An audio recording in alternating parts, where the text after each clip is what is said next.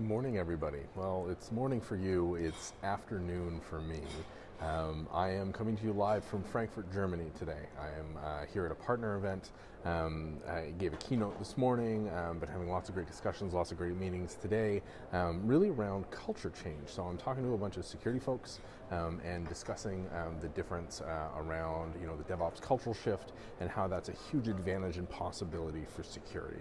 but I've gone over that a bunch. I've talked about that before on the show with Mornings with Mark. What I wanted to talk about was the overall challenge around cultural change. So I find it really frustrating sometimes, um, and I'm sure you guys do as well, um, that culture change takes a long time. It's a lot of little movements forward and every once in a while push back. Um, it takes uh, time, and consistent effort, persistent effort. Um, it is very, very difficult. Um, and from uh, living in a technology world, living in a cybersecurity world, it's very, very tempting to push towards um, technology um, solutions, right? So I had a discussion um, with a product team a while back about um, their push to microservices, and I raised a question that was a little sensitive, and I said, you know, is this push reflective of a problem with the process in the organization, or is it really the best architectural design? Um, and that comes up again and again in security. Security, we have settled on an organizational design that doesn't align with our outcomes. I taking all the security expertise, putting them in a little in a, in a, in a pile, um, you know, in a team, and isolating that team from the rest of the company doesn't make any sense. Um, logistically, it does not align with the outcomes, yet everyone does it because that's the way, because it's easier. Because cultural change is really, really difficult. Um, and that's the thing I find I always have to remind myself about is that uh, implementing culture change takes a lot of little um, efforts. It takes a long, persistent look, it takes the long view. And in technology, we're constantly pushed to be back towards the short view. Um, so, how does that tie specifically to privacy? How does that tie specifically to security? Well, it really comes down to um, creating the culture that you want, creating a culture that respects privacy, creating a culture that thinks about security.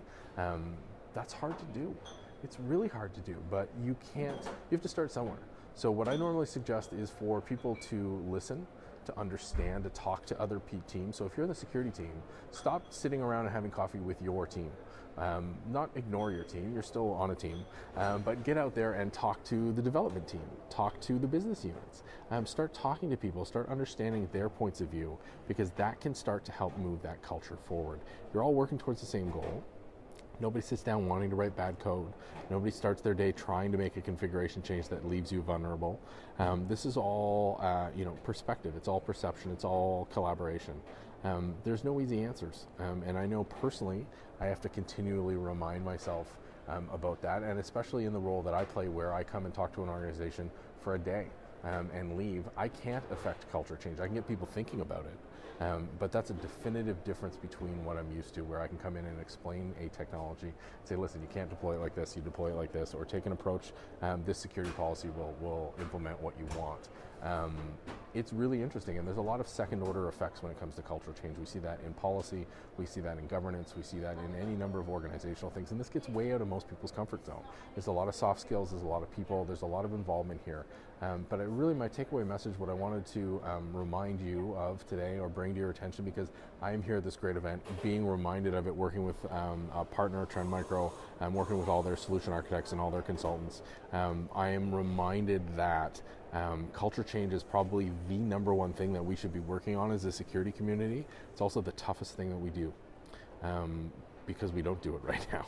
We really need to adjust. We really need to change our angle um, and remember that while you're implementing technical controls and technical policy, um, the goal here is really to get people to start think uh, to think differently, to understand that they have a security first mentality, a security first mindset.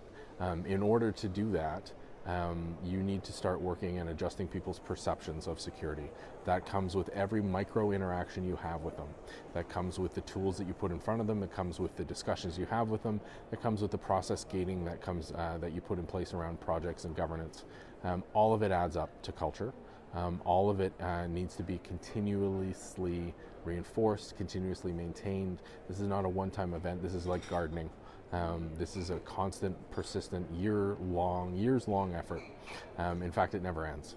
Um, I think it's valuable. I think it's important. I'd love to hear what you think. Hit me up here online, Mark NCA, um, in the comments down below if you're watching this posted afterwards, or as always by email, me at markn.ca.